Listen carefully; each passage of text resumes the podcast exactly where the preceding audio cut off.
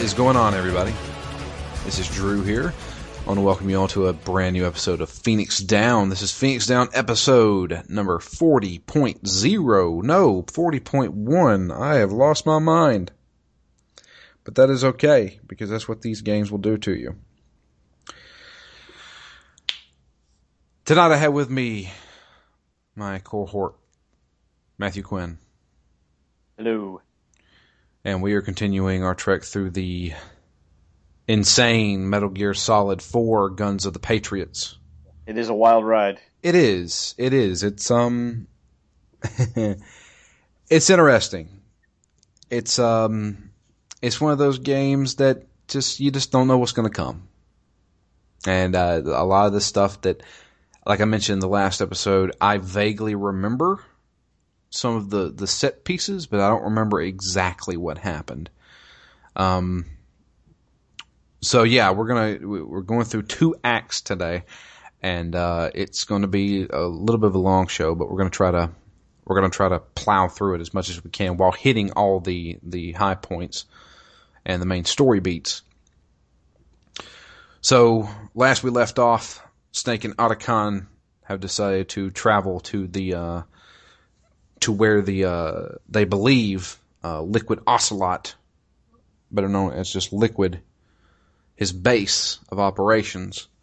Um, they found that out through uh, a message sent by Naomi Hunter, who is asking Snake to please rescue her. Uh, she's being held in South America, uh, particularly Colombia, I believe.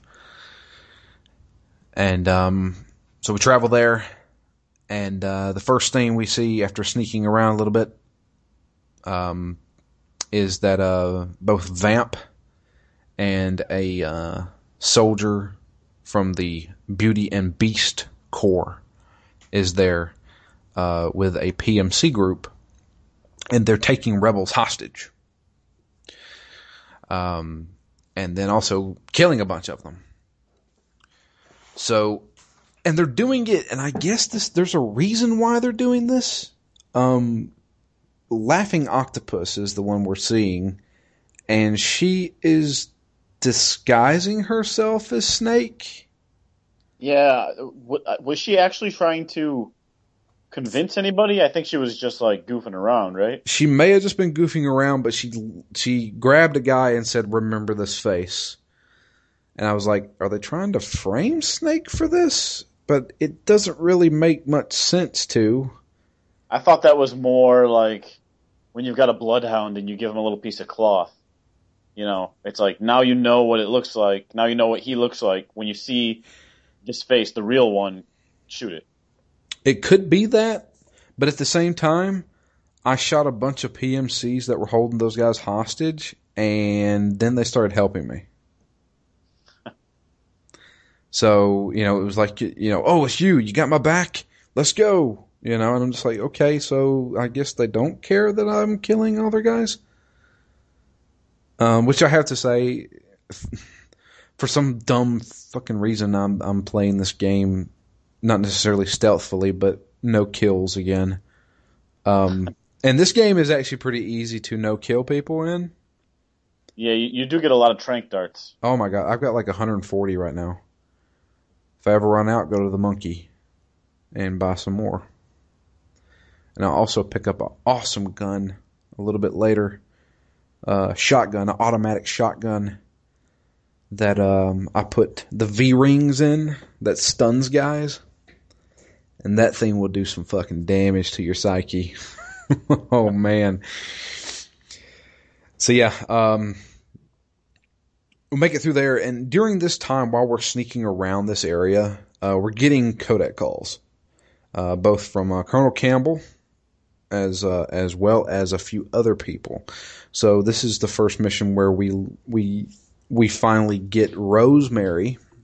That's right, we find out who that is. That is Rosemary, which is Jack's ex fiance, and we find out she is actually married to Colonel Campbell now. Yeah, that, that's a little weird. It is very weird, uh, and even Snake finds it weird. He's like, "What the hell? What what's going on with you and Jack?" It's just like he he left. He became distant, and He you know he was shell shocked from from everything that happened at the big shell, and he's he's never been the same. He left me, and so I fell in love with Colonel Campbell, fell in love with Roy. But she's going to serve as kind of like a, I guess, a support in the field, so we can call her whenever we need help with like um restoring our psyche. Yeah, specifically, like she's like a psychologist for Yeah. us. Yeah, she she's she's good at cooling down Snake, basically. And this is where I started getting into the whole stress meter and losing psyche stuff because they really pounded on you in this act. Like if you're out in the sun too long, your stress goes up. Yeah. So you have to go find shade and lay down. And then I found this flower that I can equip, and it apparently restores psyche. And it was really, it, it's one of those things. It's like the system, like the camo system in three, or the eating system in three. It's annoying. It's it's busy work, for me at least. Yeah, I mean, yeah, but I feel like it's easier to address because you don't necessarily have to go into the menus. It is annoying, but it's less obtrusive, I think, than the ones in three. That's true, but it's just to the point where I'm just like, I just want to go and shoot this guy without having my hands shake and me missing constantly. You know, if it was, if you know, what would have been really cool if Snake was like having like fucking flashbacks or something, or blacking out whenever his psyche was low, like fucking Eternal Darkness shit. Which is relevant because we're going to be doing that for Halloween this year. You Uh, sure you just find that more annoying? It would probably be more annoying, but it'd be entertaining at least. Yeah, that's true. but uh but yeah so uh, the psyche and stuff like that's coming into play um and during this time while we're sneaking around we also get other phone calls uh from somebody not using burst transmission um much like gray fox was or olga in the second game um Raiden is calling us um, not particularly Jack, because we mention Jack all the time. He's like, "Don't call me that. Jack's dead." Huh. He's he's like, "I'm close by," so he's trying to give us advice too, telling us what we need to do, particularly when it comes to tracking, which we'll get into a little bit later. So plowing through this area, uh, this a war zone once again people shooting left and right and, and not knowing where to go. God, I got a text message. It's a bit longer of a section than I was expecting. Yeah, for some reason I was like, because we had two breaks, so you get breaks. That's one of the good things about uh, this game is the fact that they at least give you a break in between cutscenes and stuff. They'll they'll eventually just fade to black and say, "Would you like to save right now?" Because holy shit, you've been watching this for like thirty minutes. That coupled with the fact that you can pause them. Thank Holy Christ. fuck, amazing that you can pause. Yeah, yeah. Thank Christ. no, no other game needs it more than this. Also, yeah. So, uh, but yeah, this is definitely a lot longer. So sneaking around this war zone, uh, I had the rebels helping me out because I saved them at the at the beginning camp there.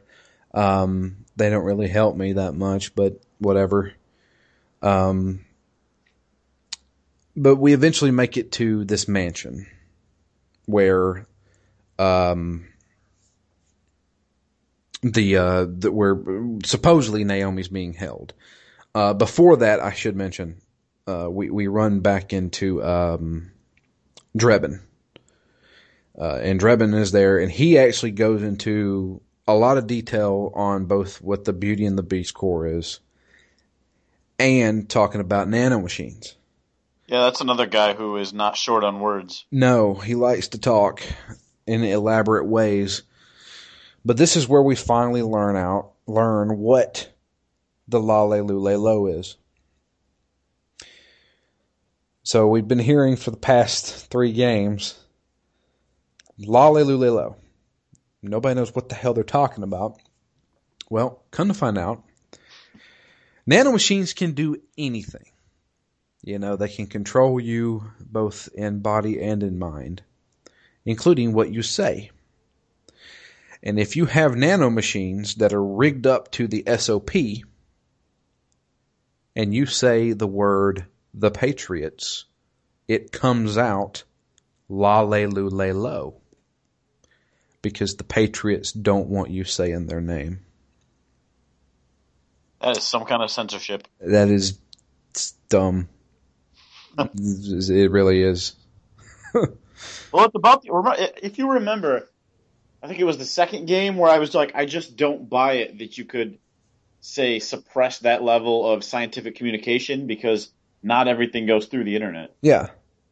However, if you can stop what people actually say, then, you know, maybe you do have the power to change reality. Yep. The Patriots can do whatever the hell they want now. It was something that everybody tried to avoid, um, like particularly in Metal Gear Solid 2 but we didn't know how deep the Patriots went. Now we do. They can choose what we say. That's true. Yeah. So after some talking with Drebin um, and his little monkey, uh, we continue on. We reach the mansion where Naomi is being held, and so begins another long cutscene. Um, and this one we learn a few other things. First off, she wants to do some tests on Snake because there's a few things that are that's going on. First off, she wants to figure out why the hell is Snake aging so fast. Well, she finds out. Snake is aging fast because essentially that was how he was built. So Snake and Liquid are both clones of Big Boss. When they developed those clones back in the 70s, they specifically and genetically modified them to not have very long lifespans. Like the dinosaurs in Jurassic Park. Exactly. So they're supposed to die off by the time they're about 50 years old is how they were born. It has nothing to do with nanomachines, has nothing to do with Fox die. They this is their life. That then Snake is at the end of his life. So that's very unfortunate. And there's really nothing they can do to fix it. But she also runs some other tests, particularly on the nanomachines, but also on Fox die. So we find out that Fox die, which Naomi injected into Snake to basically wipe out all of the Foxhound unit on Shadow Moses, was flawed. Uh, the code that she wrote was supposed to kill everybody, but it didn't kill Snake. And there's a reason why. She thought that both Snake and Liquid would have the same genetic code due to the fact that they're both twins and they were genetically modified to be exact replicants, but they weren't. So Fox Die was programmed to kill that certain genetic code and it killed Liquid, but it didn't kill Snake. On top of that, there is a new strain of Fox Die circulating through Snake's body. She doesn't know how he got it. He got it somehow through an injection, and we don't know how. Snake automatically thinks, Drebin, that motherfucker put a new strain of fox die in me. But then Drebin's like, it wasn't me, man. Which we talk about that later on. But this new strain of fox die is very different and Naomi can't pinpoint exactly who it's coded to kill. Meaning that when Snake comes into contact with people at a certain point in his life, they're going to get infected with fox die. Well, isn't it also like degrading? So it's just going to be non-specific at some point and just start killing people indiscriminately. Yeah, that's that's why she. That's why I'm saying at a certain point in time, basically, in six months, fox die is going to this new strain of fox die is going to deteriorate to the point where it's not going to recognize who it's supposed to kill, and it's going to kill people just indiscriminately. And every person he comes into contact with is going to get it. So, in layman's terms, Snake is a walking time bomb. And in six months, he's going to kill a lot of people just by walking by them. Snake then asks, Well, if I die, does Fox die with me? Does Fox die, die with me? Double die. Double die. And she's like, Yes, Fox die has been programmed that when the host dies, the virus dies as well. So Snake has a big choice to make come six months from now. But right, yeah, but right now he's got a mission to do. That mission is to get Naomi out of there. So,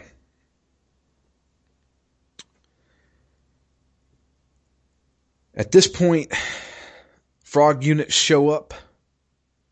They uh, flashbang the area, blind snake, grab Naomi, and take her away. And in their wake, here comes Laughing Octopus our first real boss fight of the game. It's funny because I didn't remember any of this level except this fight. Yeah. As soon as we got to the, as soon as we walked in that front door the first time, yeah, I'm like, oh, I'm not leaving this building without a fight. Yep. So, Laughing Octopus is a bit of a trickster.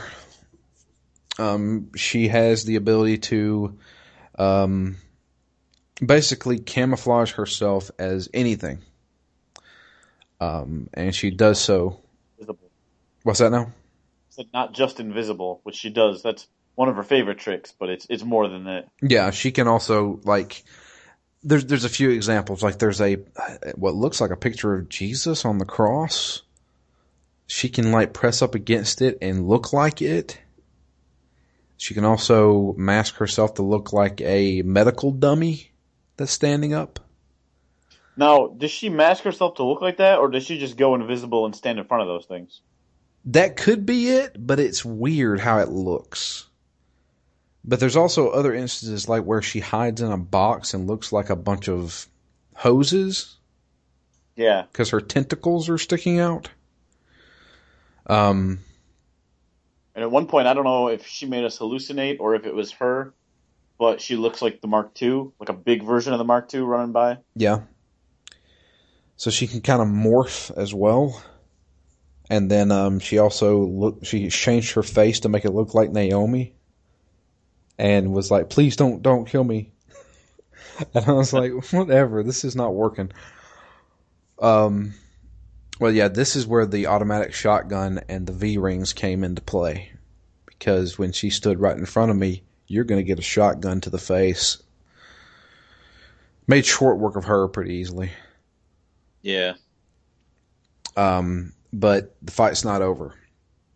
Um, and we find out that when you beat the Beauty and the Beast Corps, their armor comes off, basically and they come out of their their shell and it shows their true face and kind of their true nature. It's kind of funny how they make such a big deal about the face also. You know, you you talk to those guys or these girls for it seems like a minute or minutes in in game time before, you know, there's the big cinematic reveal of them of their face. Well, yeah. Well, the whole point is and Drebin brings it up after you beat each one of them. These women are supposed to be drop dead gorgeous. And at the time when the PS3 came out, everything was about how fucking great can we make games look? And they wanted to model faces, make them look great, match them up with the, the American voice actors. If you notice, there was some really bad dubbing in the last few games that we saw. In this one, it's fucking spot on. Yeah. It looks like they're fucking saying that. Um, they did that. There was another game, uh, Final Fantasy 13, uh, the original Final Fantasy 13. They took an entire year of development just to make the cutscenes for the American version match up with the English voices. Um, it it was interesting, and it did. It did. They did a real good job with it.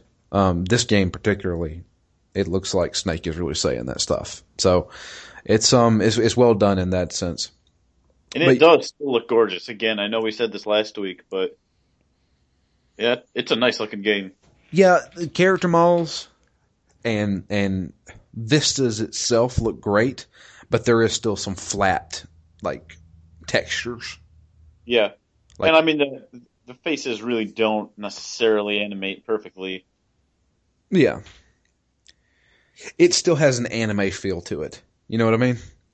Yeah. The way people move sometimes and just their mannerisms, it feels almost like anime.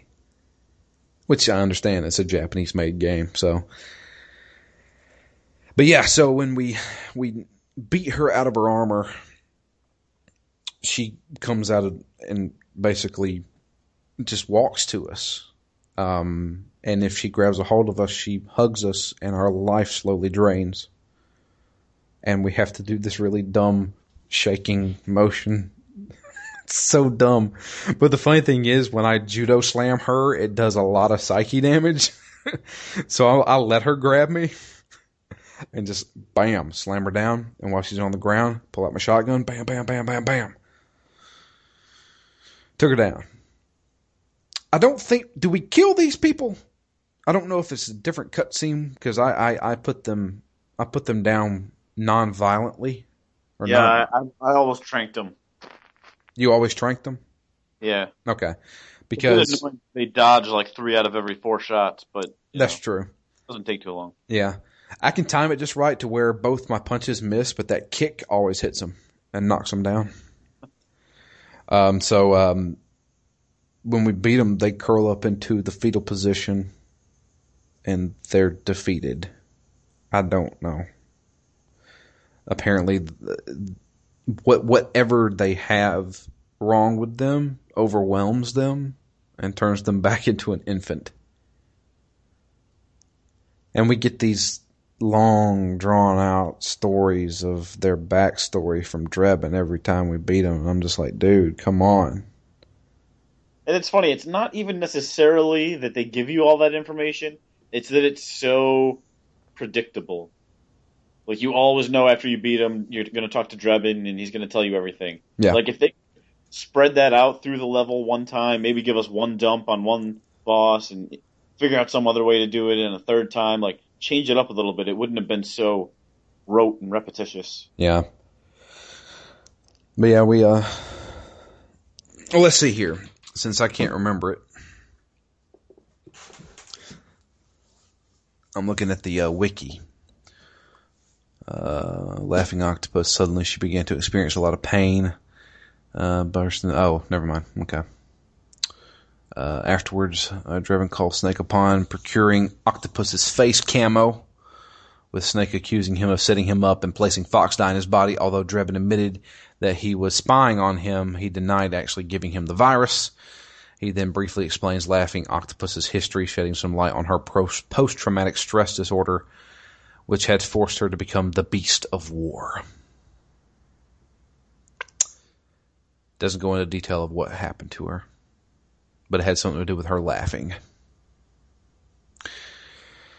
Uh, and uh, apparently she killed so many people that uh, the blood turned black or something like that. Whatever. Needless to yeah. say, laugh, Laughing Octopus is no more. Yeah. There is something interesting though that I remember distinctly remember whenever I first played this game was um, Laughing Octopus That's the first thing I've ever seen in a Metal Gear game. She uses the word fuck. Now, Metal Gear has never has never shied away from from curse words before, but they never dropped the f bomb. Yeah. Laughing Octopus, she dropped the f bomb, and I was like, huh. I guess Metal Gear has come into its own. it's like it, it was weird because I was like, huh, they've never they've never said fuck before, but they did it in this. So afterwards, we got to go find Naomi. She was taken away by the frog unit, and we got to track her down. So we get another phone call from Raiden telling us, you got to learn how to track, man. And let me talk to you about it for about five minutes. Hmm. Um, you know, look at your surroundings, watch footprints, or just turn on your night vision goggles and you can find it right away. But there's an issue with the night vision goggles. Apparently, certain soldiers can hear the sound that it makes, and it gives away your position. Not a big deal. I'm glad they tried to limit that at some point because just having that on makes the bosses easy, makes the tracking easy. You get sort of stuck in that rut where why would I ever take these off? Exactly. The battery's dying, and I guess it gives away your position. You know, I wish they had done a little bit more to balance it out, but you know, you don't have to use it unless you're trying to play easy. Right. So we got to go find him. Um, just following tracks, basically. Um, there's a few interesting moments there. There's also a very interesting moment that leads to a trophy. I don't know if you found it, Matt. Um, but there's a crop circle in the uh, in the field, and uh, when you go to the crop circle, you have a flashback of um, Colonel Campbell in Metal Gear Solid 2 talking about how he was abducted by aliens. Oh no, I did not. Yeah, there's there's a crop circle there, and you get a trophy for finding it. and uh, you hear you hear Campbell in the background, but it's like I was on a, a, long road one night, and I saw a light come out from the sky, and it was just, I was like, wow, really? They're gonna go with this? So yeah, um, but yeah, we eventually track her down, which leads to a heliport. Um, and uh, she's being loaded onto a helicopter, um, and Vamp's there. Wait, And- is this is this before the the mansion where you have to go through the mansion and then through the other thing? Uh, no. This is um. There, there was one other scene that actually I skipped over. I forgot about that. Was um where they tried um controlling the soldiers again. No, they do it here. They do it here on the on the helicopter. Yeah, that part's here by the helicopter. Yeah. What part am I thinking of? Or what part are you thinking of?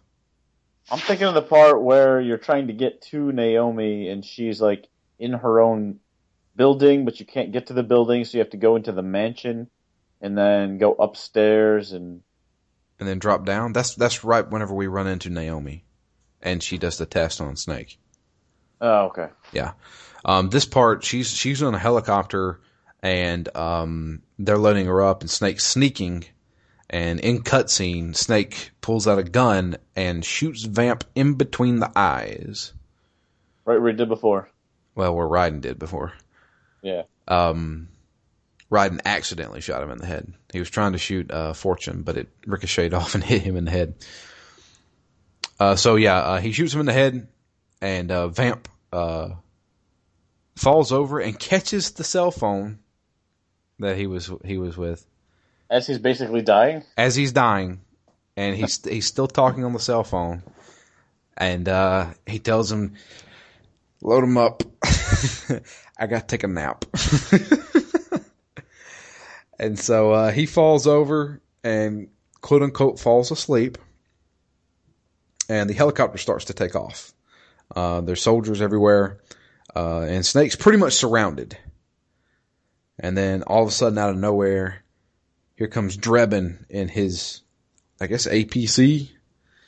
Yeah. Uh, runs over a bunch of guys, tells Snake to get in, and uh, pulls up next to the helicopter as it's lifting up off the ground. And Naomi jumps onto the, the APC, and they take off. Now begins Snake on top of the APC firing a machine gun at both soldiers and Gecko coming after us. It's one of those essentially a minecart mission. Well, at least Drebin is a better driver than Eva was. oh my god, yeah. So um you know, another more action going on, going nuts. and uh, we we eventually make it out of the the I, I, guess the outskirts of the city. We make it into the city, uh, where basically Otacon is waiting on us uh, to in the Nomad to pick us up. So Drebin um, makes it into the city, and um, I think does a gecko knock us over? Something tips us. Yeah, it's either a gecko or it's him, you know, swerving out of the way of a gecko. Right. But something something rolls us and we roll we roll over, Snake falls off, Naomi's still in, everybody else gets out, um, including the monkey. Um and um we're once again surrounded by both gecko and soldiers.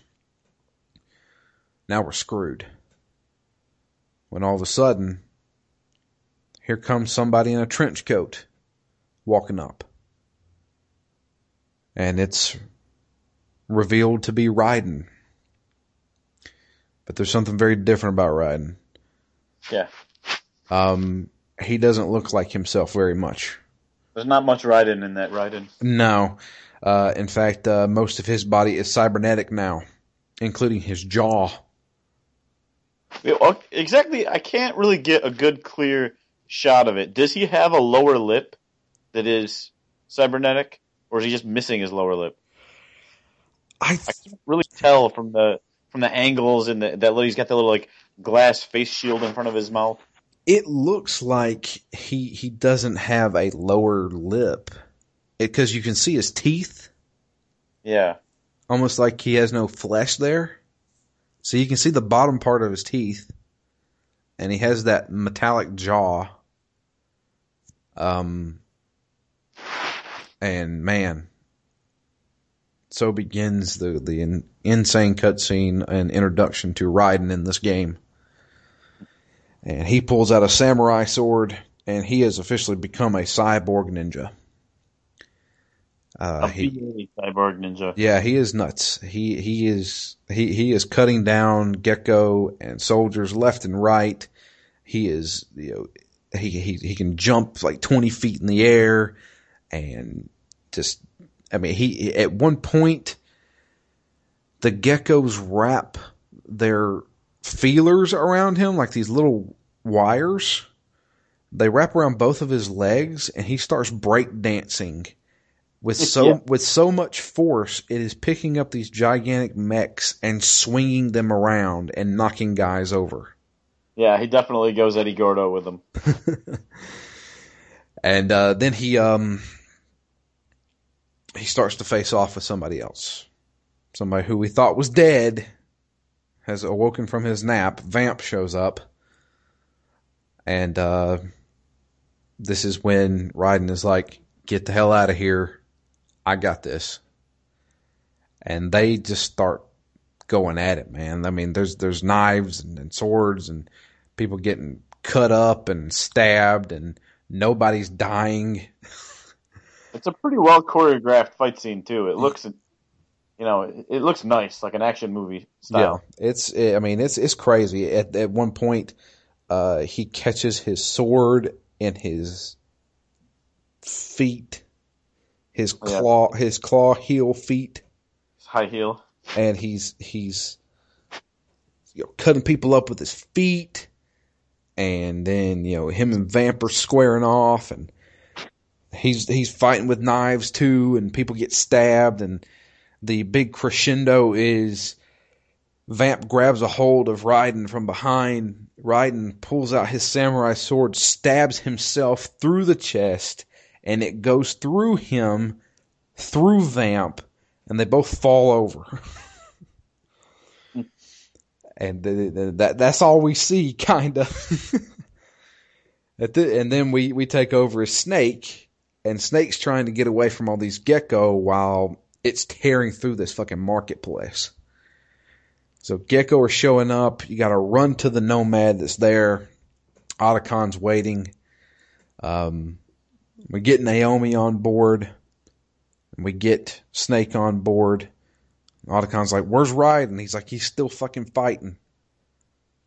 So we go back toward where Raiden is, and you know during this time they're still him and Vamp are still fighting, um, and uh, they luckily they were able to recover Raiden, bring him on board. Raiden is fucked up. I mean, he's he he he is unlike Vamp. He is he is not immortal, which which Snake brings up. Um, hey, what is up with this Vamp guy? Is he freaking immortal? I just shot him in the head. And she's like, no, he's not immortal. It's the nano machines. They have accelerated regeneration that I developed for him. Even then, there's got to be a fucking limit to these nano machines, man. I mean, when you you lose most of your brain when you get shot in the head, there's no regenerating that, right? Yeah. Well, without not, not... without severe brain damage, you know. So we take Raiden uh, back to the Nomad, um, and that's the end of of of Act Two. Uh, Raiden, with his last remaining strength, tells us, "Go to Europe," and we're like, "Okay." So begins the the mission briefing for the next mission. Another drawn out thing where we learn about. Plane, by the way, what's that now? Who's flying this plane? Uh, apparently nobody. Because everybody's just. Oh, and there's another thing I should mention in the last episode. I talked about the Mark II, and when we're controlling it, we I, I said I guess we're playing as as as um Otacon controlling it.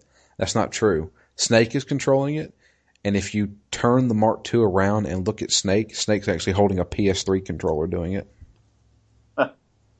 I did not know that. That's funny. So yeah. All right. Um, mission briefing.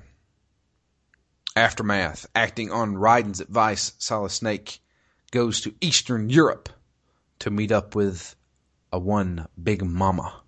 Big Mama. So yeah. Uh, also in this mission briefing, we find out uh, a little bit about Raiden. Um, he is in need of blood dialysis. So as you can see, he is not really himself anymore. Uh, he has a special type of blood they call white blood, which yeah, is a generation synthetic blood. Yeah, synthetic blood, um, basically robot blood, uh, that he needs in order to survive and they don't have a dialysis machine on the Nomad. They don't even know where they can get a hold of this white blood. But they did a little bit of research. Sunny did a little bit of research because she really likes Raiden for some reason and really wants to um to help him. So she finds out that there is a doctor in Eastern Europe that basically knows all about cybernetics and they want to take him there to hopefully save his life. But on top of that, we also learn a few things about what's really going on in Europe. We we find out that Liquid is trying to get full control of the SOP system the system that runs all of the nanomachines in practically everybody that has nanomachines. Uh, at the current moment, he is experimenting. Uh, and that's what the past two times soldiers have went nuts listening like like it almost sounds like they're hearing a high pitched sound um, and, and, and just in writhing in pain, uh, which has happened to Snake too. Uh, what it is, is basically they're losing control of their nanomachines. And the way Naomi explains it is that The nanomachines repress bad memories as well, basically turning you into a robot. You don't think really. Um, and when you lose control of your nanomachines, all of the bad thoughts, feelings, and memories that you have while you were under the control of nanomachines come flooding back to you. And your psyche and your brain can't handle that information. It's funny because when it happens, it really looks like it's more physical than that. Yeah. But um, and it, it's essentially you you're shell shocked. You you you just you, you go insane. Um, but what's happening is is that there's twice now this has happened in Act One and in Act Two. Liquid is trying to take control of everybody, but he can't. Uh, and we don't exactly know why yet, but uh, it, something is going wrong. Uh, and we hear during the phone conversation with Vamp, Vamp's talking on the phone to somebody, which obviously is Liquid, and they're saying that copies don't work. We're going to need the real thing. So that can only mean one thing. If you remember correctly, uh, during the Shadow Moses incident that took place in 2005, Liquid was trying to basically his end goal was to recover the body of Big Boss, his father. We don't know why, but now we're finding out. Which we'll get into in the third act, which we're going into right now.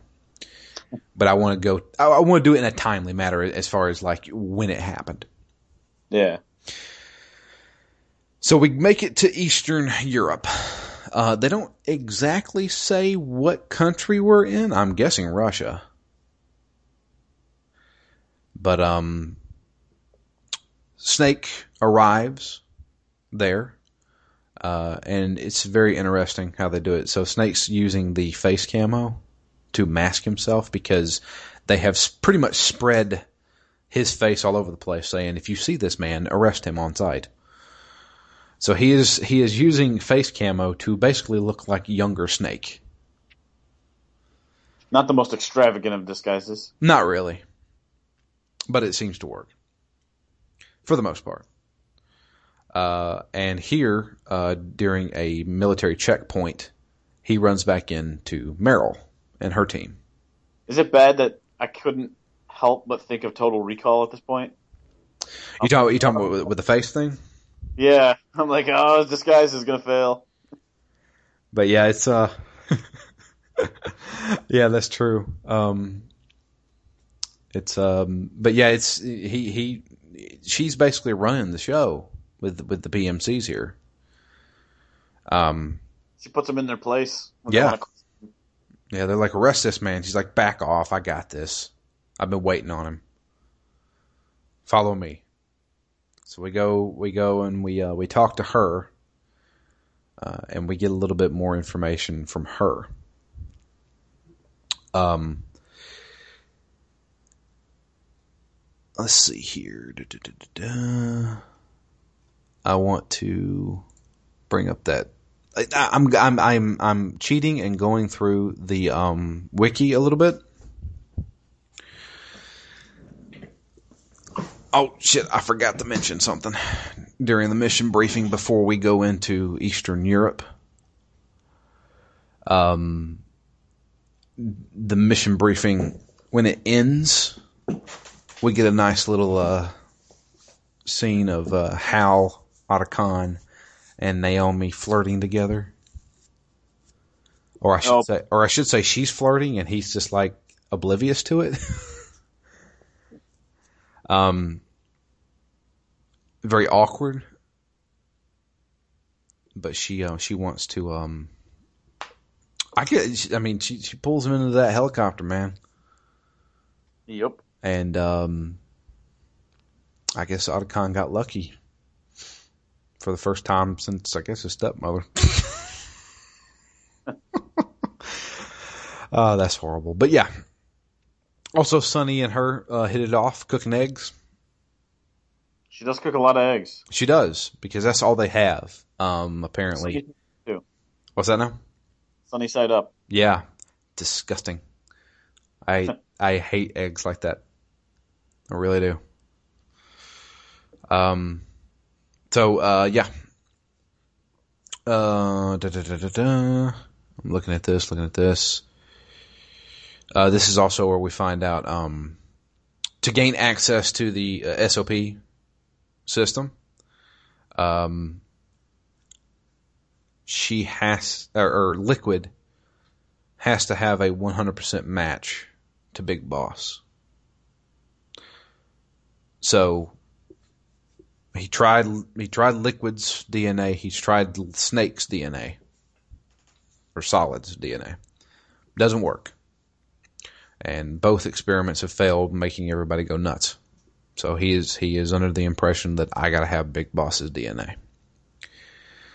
Well, we're to have to go find the boss of the big boss's body and uh, to find out somebody's holding it. It's Big Mama. They're keeping Big Boss's body in Big Mama's house, uh, which is in Eastern Europe, and that's where we're going. So, um, let's see here. So while we're in this place, they're going to send uh, Raiden off to uh, to that doctor. Hopefully, um, help him out. Yeah, get dialyzed. Yeah.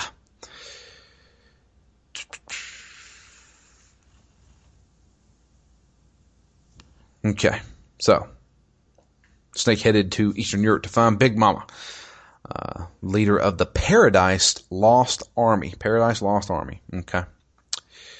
Uh, so we run back into the Rat Patrol, led by Meryl Silverburgh. Um, and they argue, or the, the wiki says, after arguing about their respective motives, the two part on a solemn note. So they get into this big argument. Snake knows what he has to do. His mission is to fucking kill Liquid. That's what he has to do. If he wants to stop everybody from doing this, he's going to have to kill him. That's all there is to it. Meryl doesn't feel that way. Meryl is like, we got to take him in. You know, we don't. We, you're you're acting like a hitman right now, and, and that's not what you do. You know, we we we're she's she's trying to to play police, basically, uh, and they're they're kind of at at at each other's throats about it. Especially Meryl, she's all pissed off about it. Yeah. Um, because she wants to work with him. Um, but Snake's like, I got a mission. Just leave me alone. Um, and uh, you know we run into we, we see we see like a cutscene with with all her the Rat Patrol guys, you know, and and Johnny's there and he's an idiot. Waving like an idiot. Yeah. and uh, so begins Act Three. Uh, we take over as Snake doing the most tedious fucking thing in this game. And I absolutely hated it in 2008 when I played it, and I absolutely hated it here. So what we have to do is is find out where uh, basically the Paradise Lost re- re- rebellion is, led by Big Mama. So what we have to do is find one of Big Mama's soldiers or, or, or guys and tail him until he reaches the base. This goes on for far too long. There are multiple spots where you have to take out PMCs that are patrolling, and you have to make sure not to get spotted by the uh, the guy. Otherwise, he will get spooked and run back to where he came from. Holy shit! I had to do this like twice.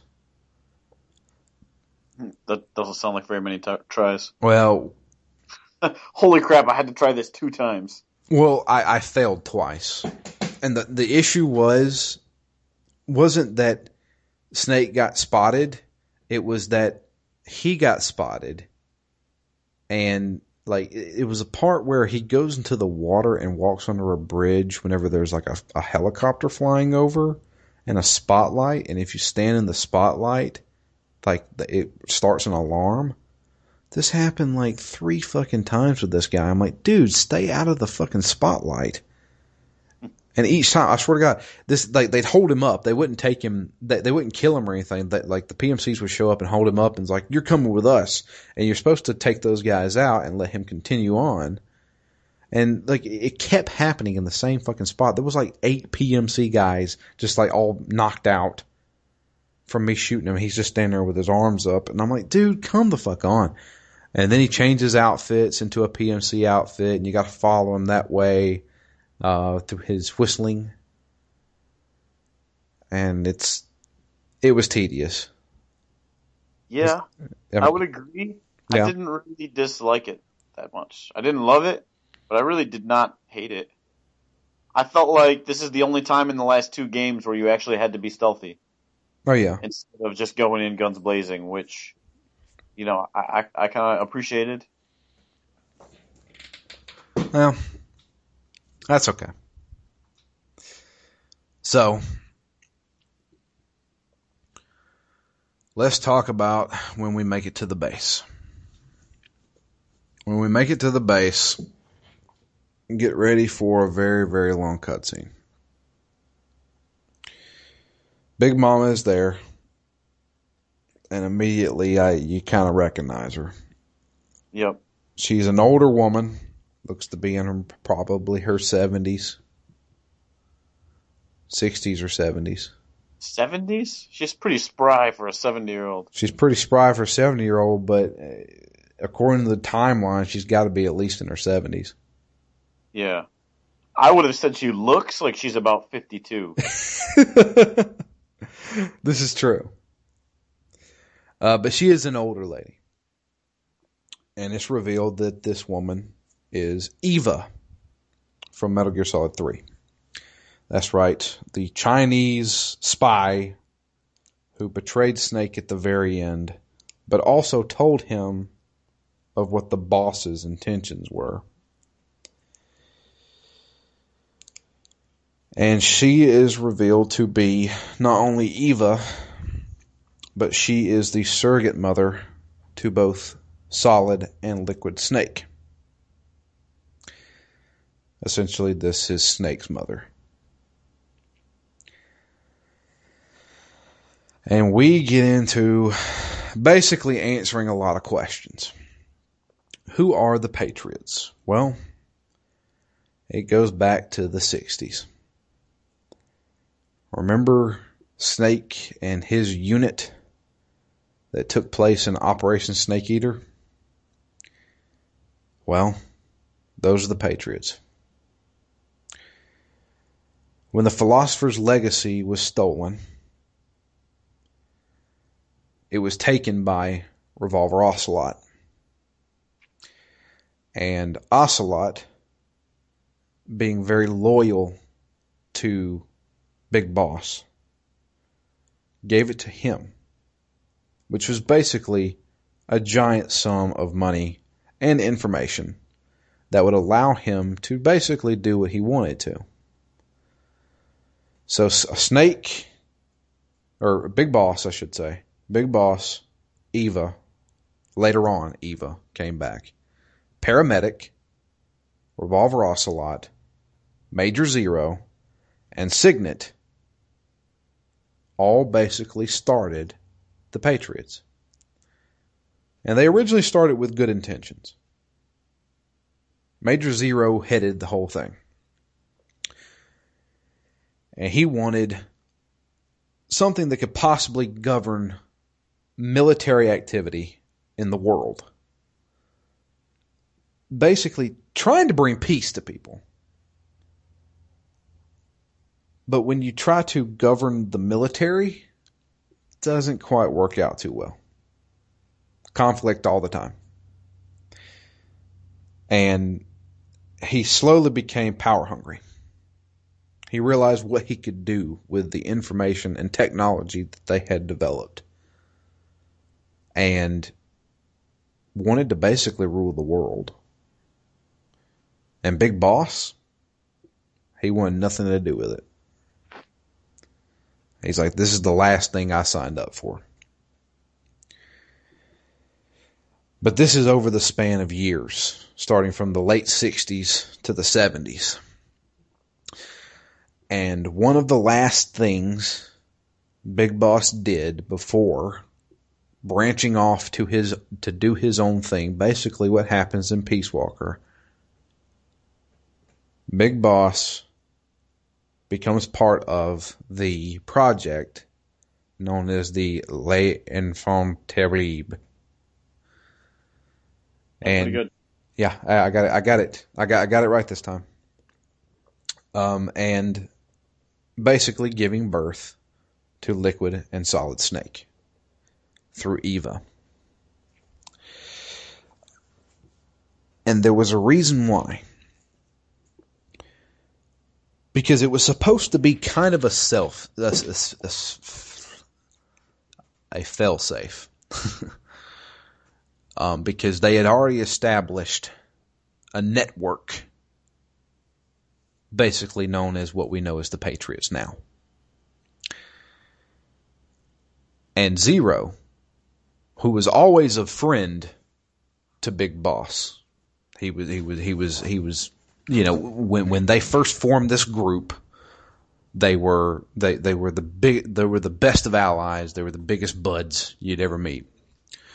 And Zero basically wanted to idolize Snake, showing this is the guy everybody should try to strive to be.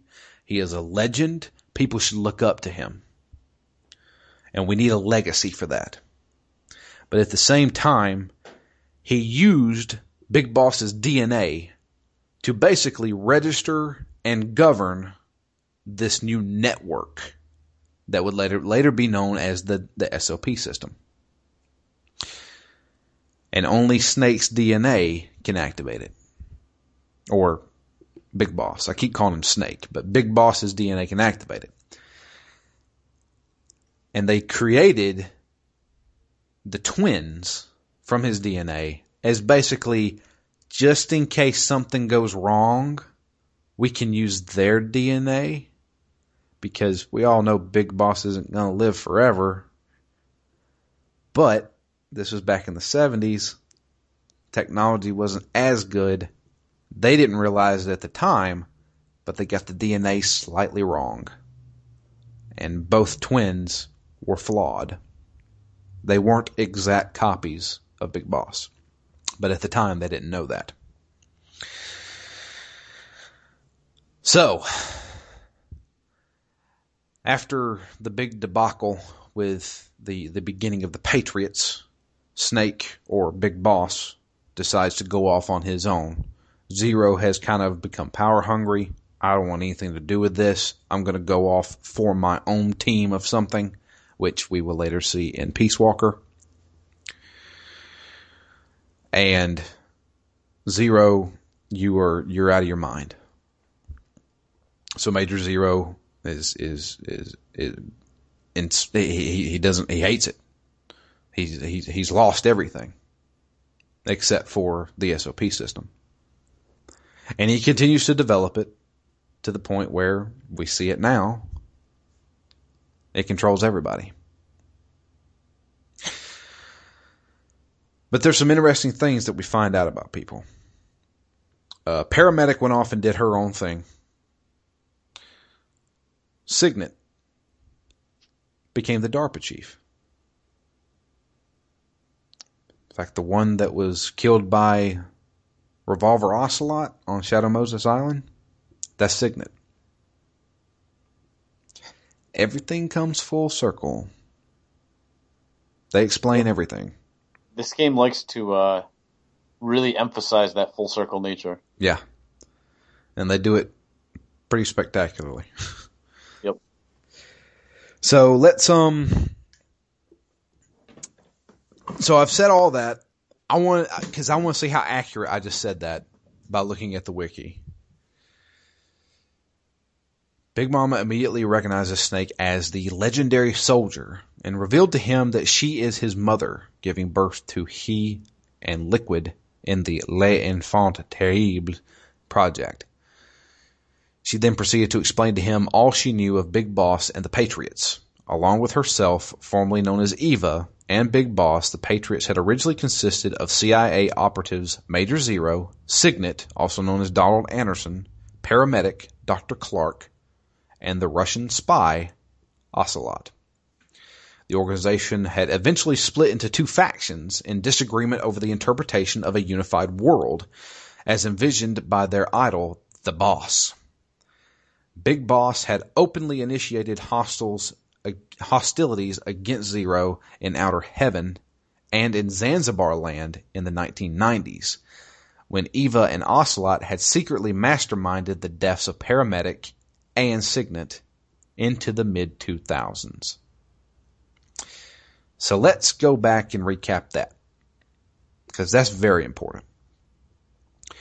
Big Boss had openly initiated hostilities against Zero in Outer Heaven and Zanzibar land in the 1990s. Basically, what happens in the NES Metal Gear and the MSX Metal Gear 2 which they do show like some screenshots of. That they do show some screenshots of, but but there's very this is a very important thing that we didn't know up until now. Big Boss, this whole time, we all thought he's becoming the bad guy. He's going against the world order.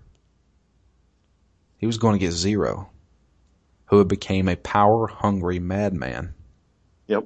Big Boss was never the villain. Holy fucking shit.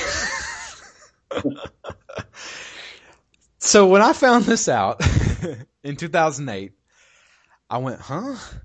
But then I thought about it and said, Kojima, you sly fucking bastard. You've done it again. The man who we thought originally turned into the bad guy in the end was secretly doing exactly what the boss did in Metal Gear Solid 3. Yep. Pretended to be the bad guy all the way to the point of his death, but he was really doing it for good intentions. Snake, Solid Snake, David, killed his father by burning him to death with a lighter and an aerosol can because he thought he was a bad guy. Oh, how wrong you were. fucking crazy. this is fucking crazy. So after that bombshell, we then get a cutscene of a guy in a trench coat walking really funny walking into the area. yeah. so dumb. Um, uh, and then it's actually um, three things, three orbs with hands coming off of them. Stacked. Three orbs, each one with three hands. Yeah. And they they were stacked on top of each other wearing a trench coat. um and they they basically scouted the place. They know where we are now. Oh shit. Liquid knows where we are now. We need to get the hell out of here. But at the same time, um, there's a van there Eva takes us to it. She has Big Boss's body. And this whole time everybody's thinking, oh, she's just got his body just like on ice or some shit, or I don't know, like keeping him alive. Uh, or not keep, not even keeping him alive. The, the whole time I was thinking it was just his body that they just kind of like cryoed or something. Yeah. No, Big Boss is still kind of alive. Like kind of brain dead but alive. Yeah, he, he's not even really brain dead. It's just that his body can't do things his brain's telling him. So he can hear and see and everything else. Well, initially they say he's brain dead, and then they say that his mind is actually locked. Like the nanomachines are keeping his mind locked. Yeah. which of, of course they are.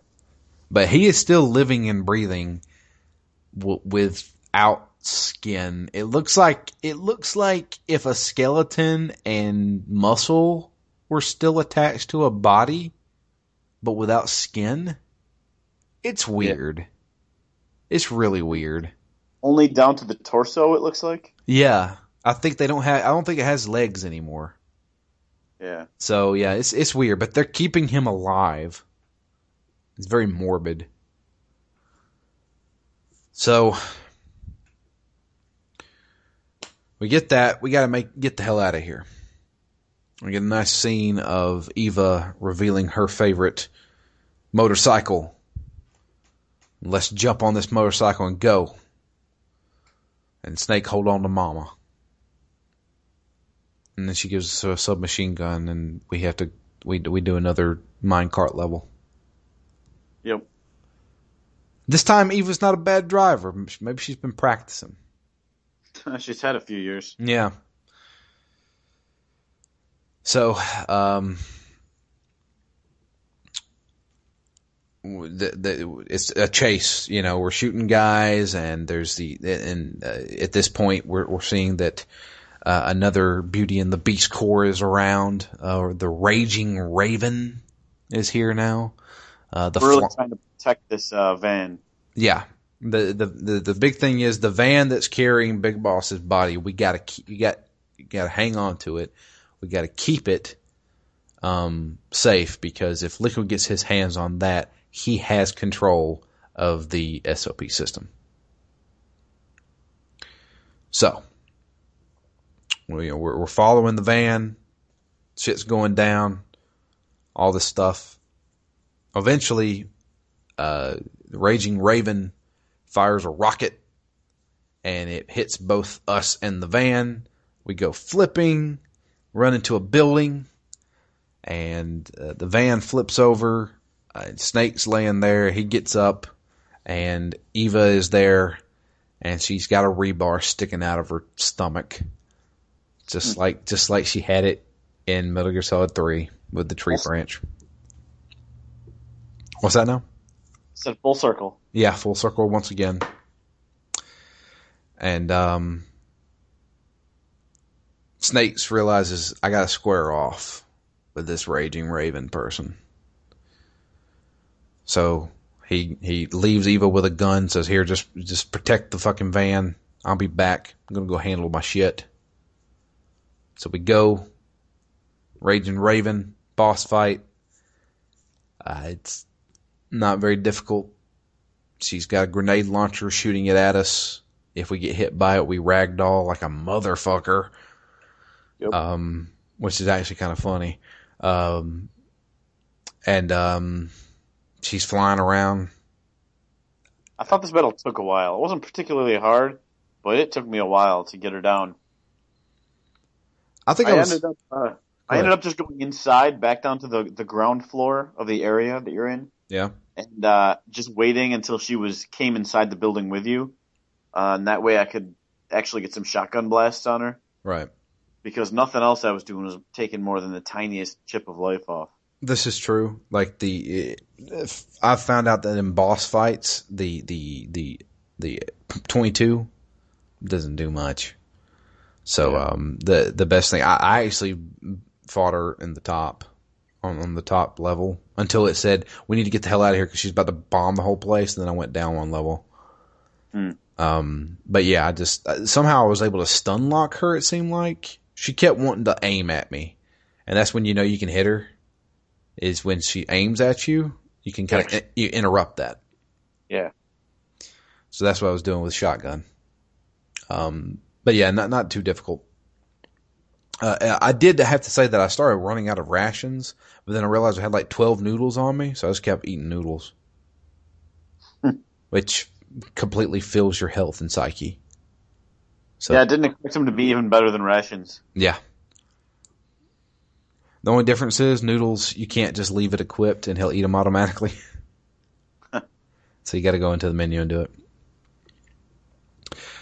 So, um, taking on um, Raging Raven, she comes out of her armor. Pretty much the same fight. Walks up to you, tries to hug you. Judo, slam, bam. Again, that would have been sort of impressive the first time it happened, but now that you know that every single beauty is going to come out and start walking towards you, it, it loses any impact I think it would have had. Yeah. You know what? What is the point of that extra two minutes? The point is, is that you get to see uh, this attractive woman walking up to you in this outfit. And and once you beat the game and you get the camera, if you play the game again and you pull out the camera, she starts doing poses for you. I'm not kidding. Oh, Kojima. Yep. So after beating her, get another call from Drebin. This is her backstory, blah, blah, blah, blah, blah. Um, and, um, we go back down to Eva. Eva tells us, okay, I'm going to be honest with you. That van is a decoy. It's not the real van. Real van's probably on its way to the, the harbor now. It's going to be going down river with the body. We might want to get there. so we, we carry Eva to the docks. And when we arrive there, well, unfortunately, uh, Liquid's already there. And this is one of the big moments of this whole game. Yeah. This cutscene, holy shit. In a game full of big moments. Yeah. This cutscene is is both epic in scale, but also so long. But Yeah. but when after seeing this cutscene again, I was like, damn, I forgot how pretty fucking epic this game is. Yep. I was gonna say I remember liking it the first time, but I, I I do feel like I have a bit more appreciation for the game this time. Right. Like when Eva calls him Adam, Yeah. I was like, oh, I I don't remember that particular line the first time I played it, but I guarantee that I didn't get that it was she called him Adam and that was Adam from uh, Metal Gear Three. Yeah. I guarantee I didn't get that the first time. So I do think that this game is is a bit more enriched for having played all the other games so recently. So I'm gonna do this again, like I did with the Eva talk. I'm gonna try to say in my own words what happened, and then I'm gonna read from the wiki what happened. So unfortunately, Liquid beat us to the docks, and he has the body of Big Boss. On top of that, he also has Naomi. But it seems like Naomi is there by her own volition. Oh, good. Naomi betrayed us. Again. Shocker. We need to stop trusting this woman. So, I don't know how this shit is activated exactly, but pretty much instantly he has control over SOP. But there are there are some stipulations. What's that now? I think that through his nanomachines, you know, yeah, I, I guess that's how it works. interface through some kind of network. So uh, Snake decides he wants to take on Liquid. Let's do this shit. And Liquid's there basically comparing himself to Big Boss. Yeah, he's, he's sitting there smoking a cigar. Yeah, he's like, he says, yeah, I'm the one it's supposed to be. Yeah, it- that- that's, that's the, that's the epitome of Liquid, is that Liquid always said that he, this was supposed to be his birthright and, and Snake stole it from him. Yeah. And he said all this shit was coming to me, and now I'm making it a reality. And uh, he said I'm going to be the legendary soldier, not you. And so Snake tries to CQC him. No, sorry, Snake, can't do it. And uh, Liquid grabs Snake's knife and stabs him in the freaking shoulder with it and then starts zapping the shit out of him with it. which I have to mention because we got an email from Jamie, and Jamie asked particularly. She said, "I don't remember liquid being electrified. It wasn't liquid.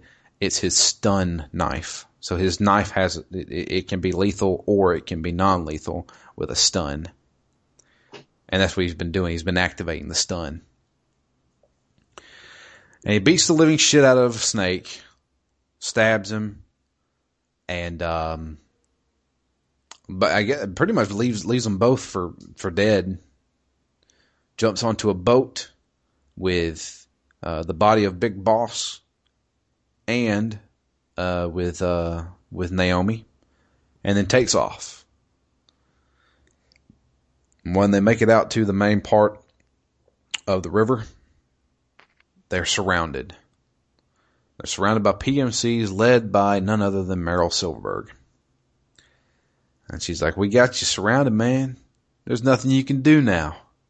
Might as well just give up, dude. And you know, he, he does his little, ha ha, bullshit. and doesn't pull out a gun, but pulls out his hand. And I have to say this is one of the most ridiculous things ever. But at the same time, it's epic yeah, it's it's pretty awesome, even if it's ridiculous. Yeah. And he forms his hand into a gun like kids do sometimes. And he aims it at a helicopter and goes bang. And then the helicopter's uh, controls just stop working completely. And it crashes. And then another one crashes. And then he's he points toward all the soldiers and they immediately can't do jack shit they, they, their guns stop working, and, and nothing is working, including Meryl. And then he starts, you know, it, like people people are starting to fight each other a little bit. Then he gets his frog soldiers and has them start mowing down everybody while they're all helpless, shooting everybody. And um, the only person not affected by any of this shit is Johnny. Which begs the question, why didn't Johnny sh- shoot at him? Maybe his yeah. gun, maybe his gun didn't work. Maybe, maybe that's what, like, he, he, he may not be able to disable Johnny, but he's able to dis- disable Johnny's gun. Yeah, that was the first thing I thought. I'm like, well, all the guns are, are messed up, what, even though Johnny can run around. Yeah. So, um, people are getting shot left and right. Um, is it Joseph? I think is one of the, uh, the rat, the rat Patrol or Rat Squad, um, and then the other one, they both actually get shot a good amount. Um, uh, but um, the, you know, like shit goes down. Snake shows up with with um with Eva. He's he's beat all to hell. She's she's stabbed through the stomach. He sees all this shit going down, and um the we, we get the, the, the, like a lot of like everybody's pretty much annihilated. The uh, Meryl's boat explodes and tips over. Um, it's on fire. Johnny goes in after her. Um, and the other two squad members fall off too. Uh, and then uh, Liquid is like, "Yep, this is the power. This is the guns of the Patriots right here." I can do whatever the hell I want right now. And he has control over it all. And he's laughing his ass off.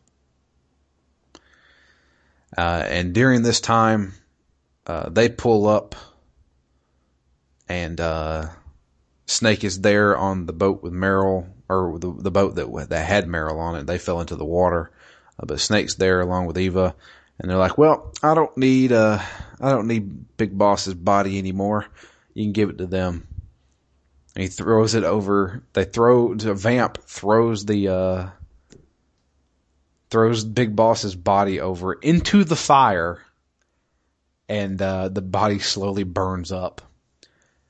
At this time, Eva goes nuts and jumps into the fire, and just kind of stands there and screams. Um, and then Snake's like, son of a bitch, come in. He's like, get back here. And he grabs her. Uh, but unfortunately, yeah, then he gets burned in the face. And uh, unfortunately, she was too far gone, and uh, she passes away. So Eva is dead. Um, and um, Big Boss's body is burned to a crisp. I like Johnny's little chance to shine. This is true. I'm getting to that. So we see uh, Johnny pull Meryl to shore, I guess, or, or pulls her up on the dock. She's not breathing, and Johnny starts doing CPR. Well, he's got to take off his mask. He takes off his mask, and it reveals a handsome, ruggedly handsome blonde man who looks an awful lot like one of the snakes. Uh, yeah, which... Snake had his face camo on to look like younger Snake. But if he went another 15 years younger, this is probably about what he'd look like. This is true. There's a reason for that, um, which we'll get into. In a, well, I mean, it's not really a, a big spoiler. Johnny is the last remaining genome soldier. We know this because of flashbacks and stuff like that. Uh, Johnny was originally on Shadow Moses Island as part of the Foxhound unit, uh, or part, one of the soldiers for Foxhound. And if you remember correctly, uh, Liquid admitted to Snake that all the soldiers that that Snake's been quote unquote killing on Shadow Moses Island are really half their brothers. They all have Big Boss's DNA spliced into it. Mm-hmm. Uh, and that was one of the reasons why he wanted Big Boss's body was to make sure that they could get perfect clones. Um, so Johnny is essentially Snake's half brother, which is why he kind of looks like him. And uh, but yeah, he does um, he does CPR on her, brings her back, and uh, she grabs him and kisses him Oh, how sweet. And then Snake yells for Otacon to come. And Otacon shows up. But right before that, as uh, as Liquid's uh, boat is going off, he sends the Mark II on board and goes into stealth camo. And that's the end of Act 3. And then we go into the next act. Uh, but before that, we go into the mission briefing for it. And this is where we'll stop with the mission briefing, but I, there's a lot of information that comes out of the mission briefing. So, now that I've said all that, let's go to the wiki. ah. Reaching Volta, Snake discovered that Liquid Ocelot had been waiting for them having destroyed the boat carrying the biomort, which was what was carrying um, Big Boss's body. After besting Snake in CQC and notifying his brother of his success, Liquid departed on board his own vessel, accompanied by Vamp and an apparently double-crossing Naomi. However, before Liquid could escape, he was surrounded by the U.S. Army, led by Meryl and the Rat Patrol. Snake and Big Mama boarded the Rat Patrol's boat while Meryl ordered Liquid to surrender, his passage blocked by numerous gunboats that attacked choppers. Having already gained the control of the SOP system via the Biomort's DNA and the reconstructed AIGW, which we'll get into later, uh, Liquid disabled the weaponry and vehicles of the opposing forces, unable to fire their guns, as well as being forced to experience effects similar to when Liquid attempted to hijack the SOP system in the Middle East. The American forces were left defenseless against the assault of Liquid's own frog soldiers, resulting in many casualties, including Rat Patrol. Following the massacre, Liquid has Vamp throw the biomort aboard Snake's uh, boat, which landed in flames. Big Mama, still badly injured, leaped into the fire in a futile attempt to retrieve the body of Big Boss. While Snake attempted to pull her away, Liquid then shot the biomort in the head. I forgot about that ensuring its destruction, triggering a fiery explosion that caught Snake, ba- badly burning the left side of his face. Otacon, operating the Nomad, managed to stow away Metal Gear Mark II uh, on uh, Liquid's boat. Meanwhile, Johnny uh, was able to save Meryl from drowning, and the two embraced in a passionate kiss. Snake, however, was unable to save Big Mama, and she died soon afterwards. The Mark II was eventually discovered and destroyed by Vamp, though not before monitoring a conversation concerning Liquid's next destination. So, let's get into what happens in the mission briefing. And this one is going to be kind of difficult for me to understand and convey. So basically, Liquid has control of part of the SOP system. Liquid has control of the military part. Well, not even just the military, right? I think they specifically say only small arms. Yeah. Small, well, I mean, he can control like helicopters and shit, though. He can't control nuclear weapons. That's the big one. Uh, he has no ability to control nuclear weapons. Also, anything that wasn't implemented into the new SOP system, which took place after the Big Shell incident in 2008, anything like that is obsolete and cannot be used through the SOP system. So older stuff can't be used. And this is all in part to GW. If you remember correctly, GW was on board Metal or Arsenal Gear was the name of it, which was in Metal Gear 2. Uh, both Snake and Otacon thought they had completely destroyed and disabled GW using the worm that Emma Emmerich had developed. Unfortunately, what actually happened was the worm divided the program of GW into multiple pieces rather than destroy it. And after many years, Liquid was able to put those pieces back together. And using the DNA of Big Boss, he was able to control GW. But that is not all of the SOP. The SOPs also ran by two other or three other AIs. So there's four in all. Um, and one of them has an algorithm in it where if it is destroyed, it automatically defaults to GW. Well, that's because there's one lead one and three slave cores, basically, right? Yeah.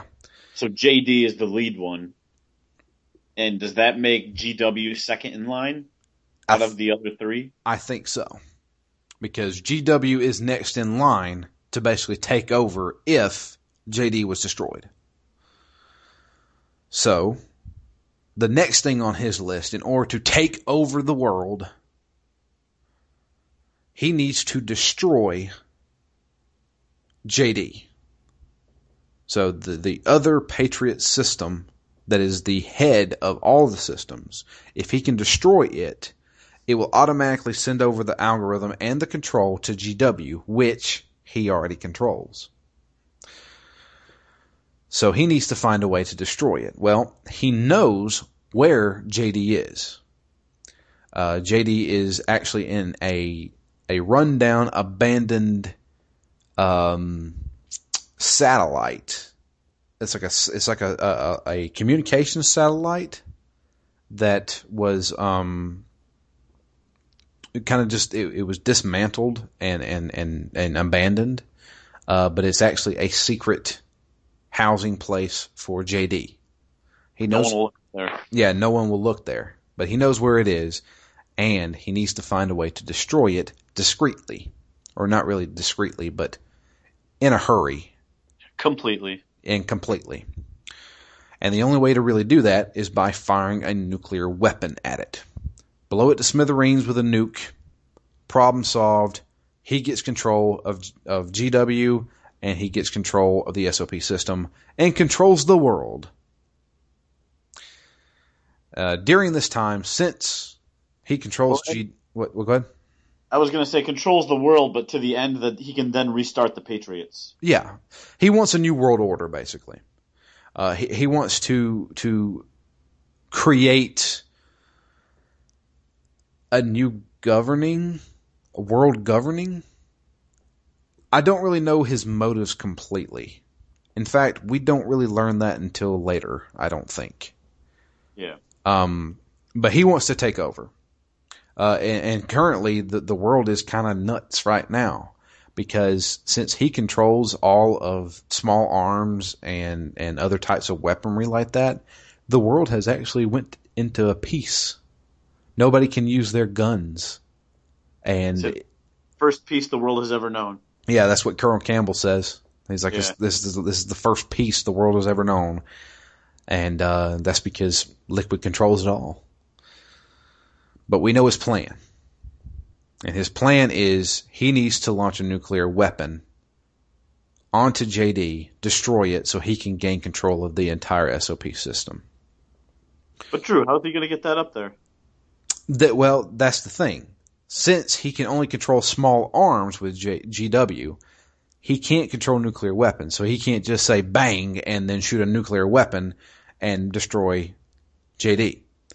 He's got to figure out a way to take over a nuclear device that has the ability to not launch a nuclear warhead from any point on the earth and strike any other point on the earth.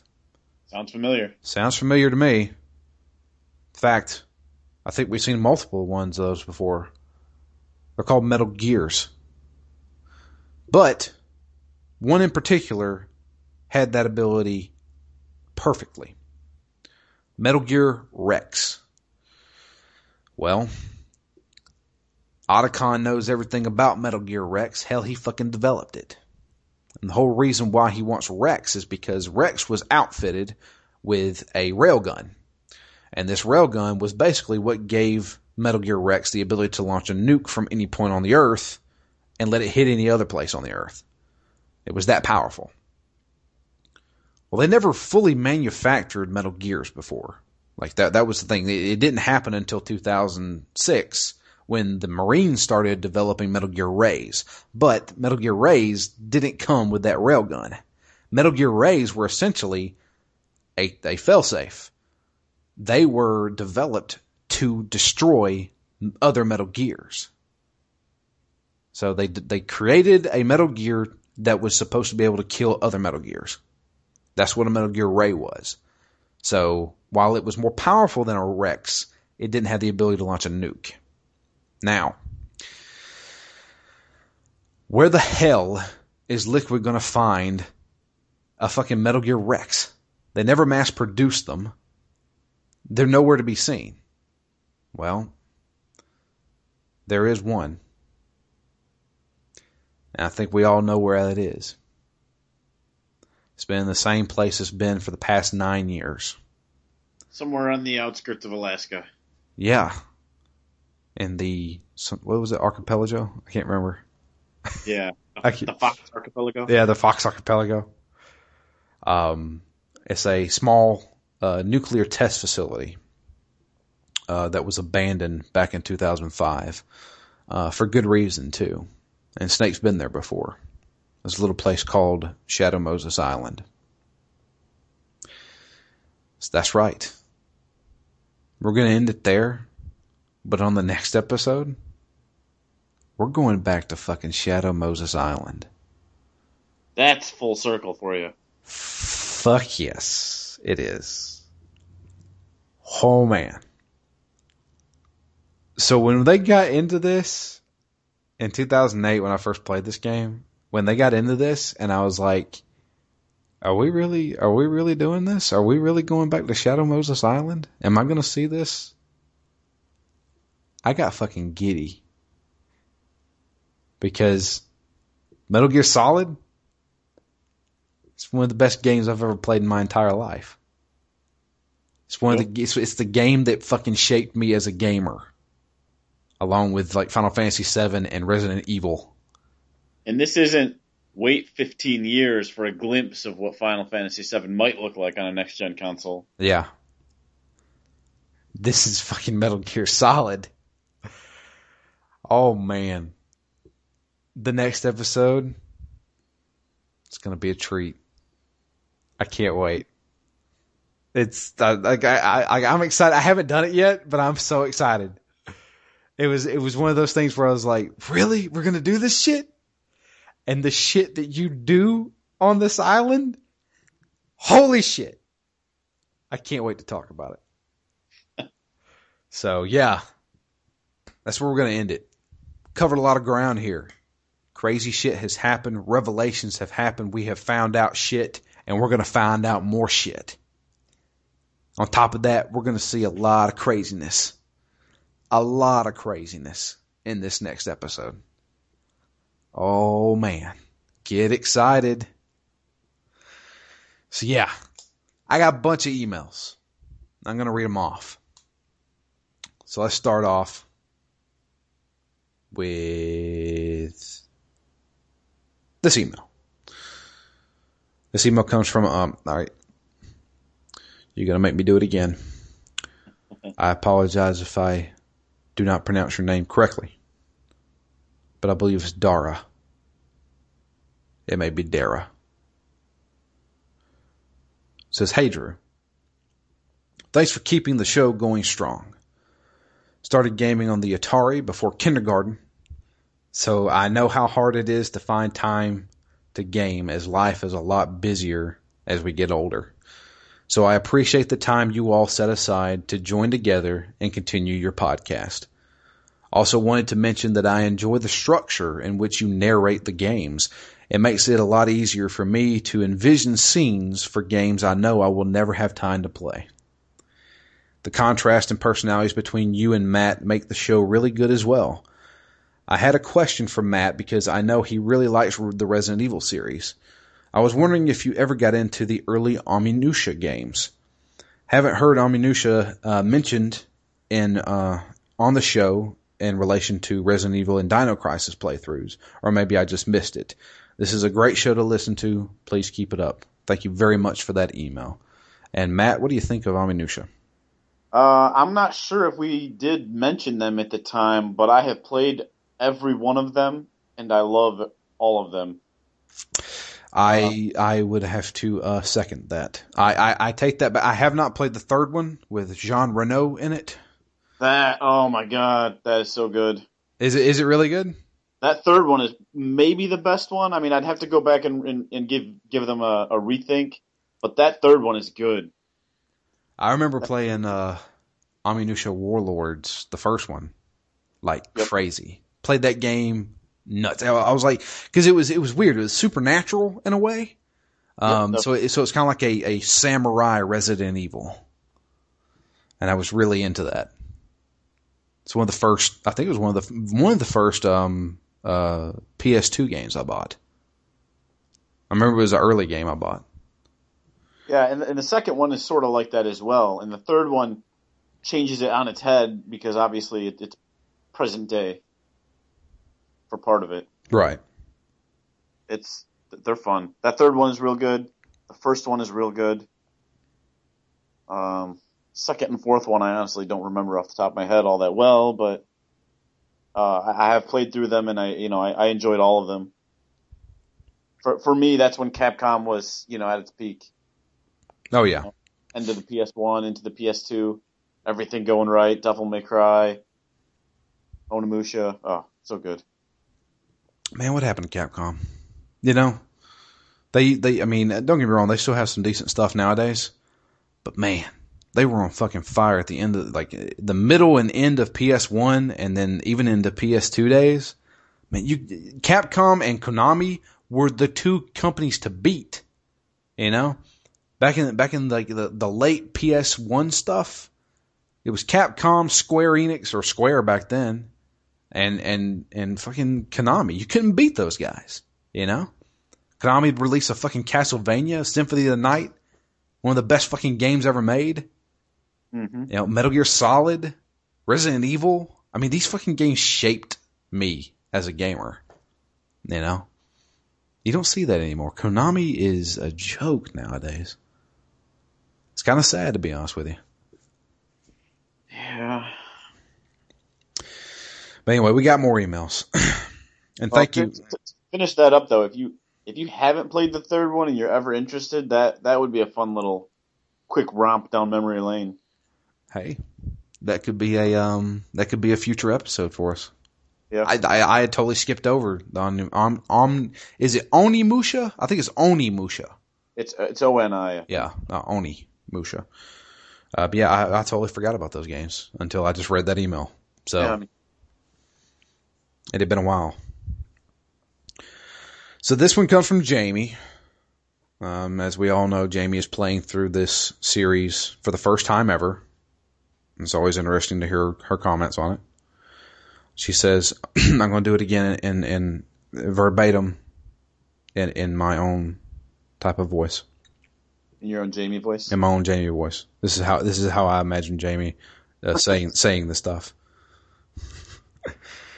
Hi guys. Oh, she sounds a lot like Drew. I know. It's, oh man, that that just means she sounds awesome.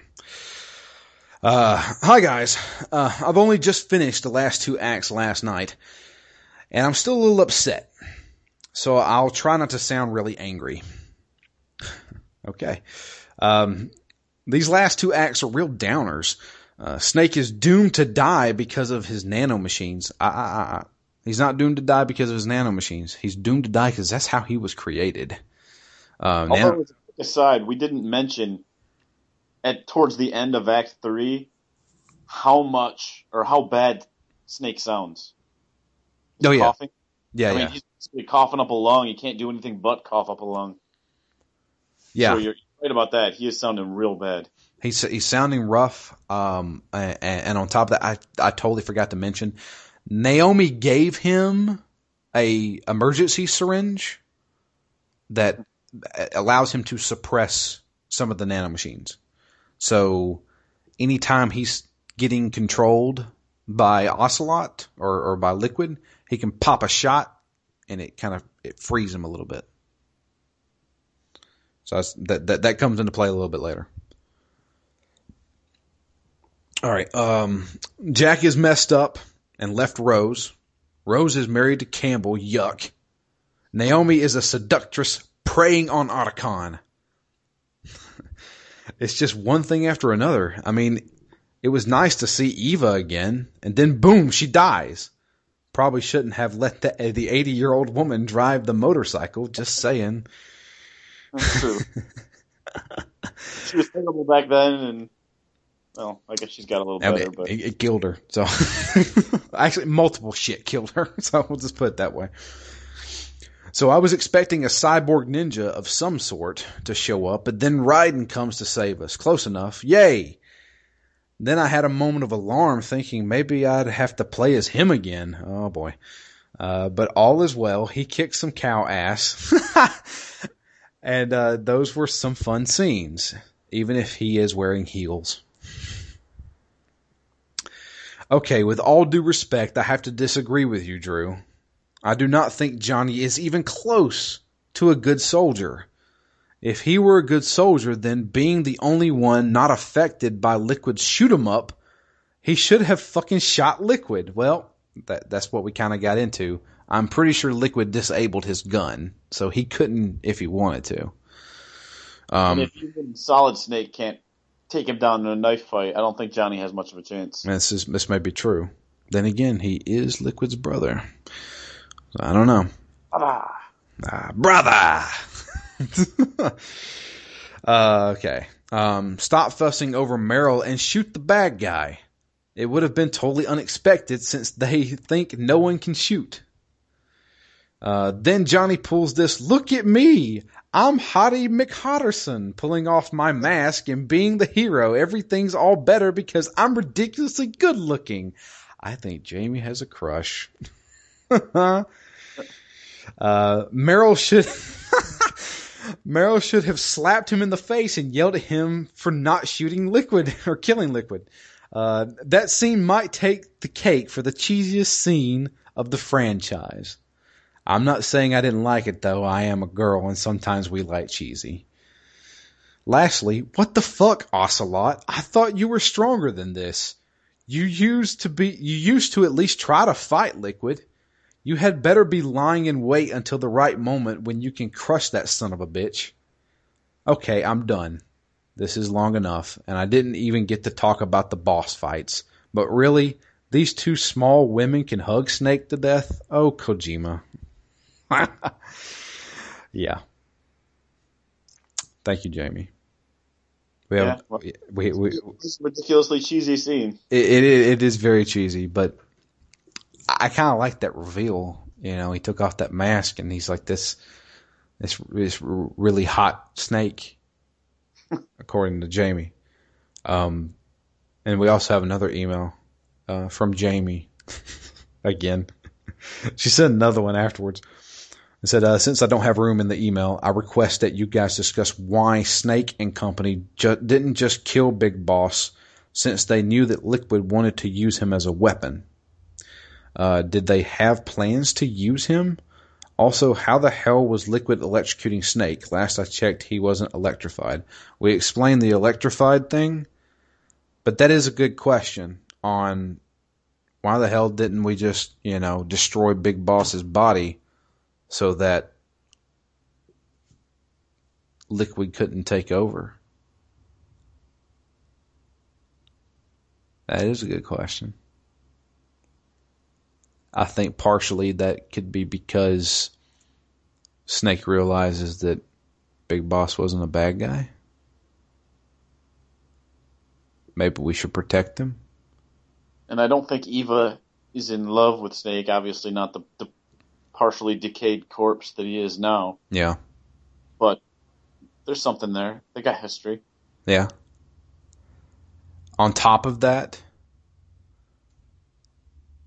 I'm pretty sure Campbell and Snake had a conversation in there in these past two acts talking about how I think bringing this up exactly and uh, basically Campbell talked Snake into saying we should we shouldn't destroy the SOP because it can be used for good. Yeah, and it, I mean, it also might just be a matter of you think this is the only way in. Let's say you get rid of it. Let's say then Liquid finds a different way in. Now you've lost your only way in. That's true. I mean, you you might need to keep that in reserve just in case something happens. Yeah. You got, always got to have a contingency plan. Contingency plan. Jeez, I can't even pronounce. So yeah, that is a good question.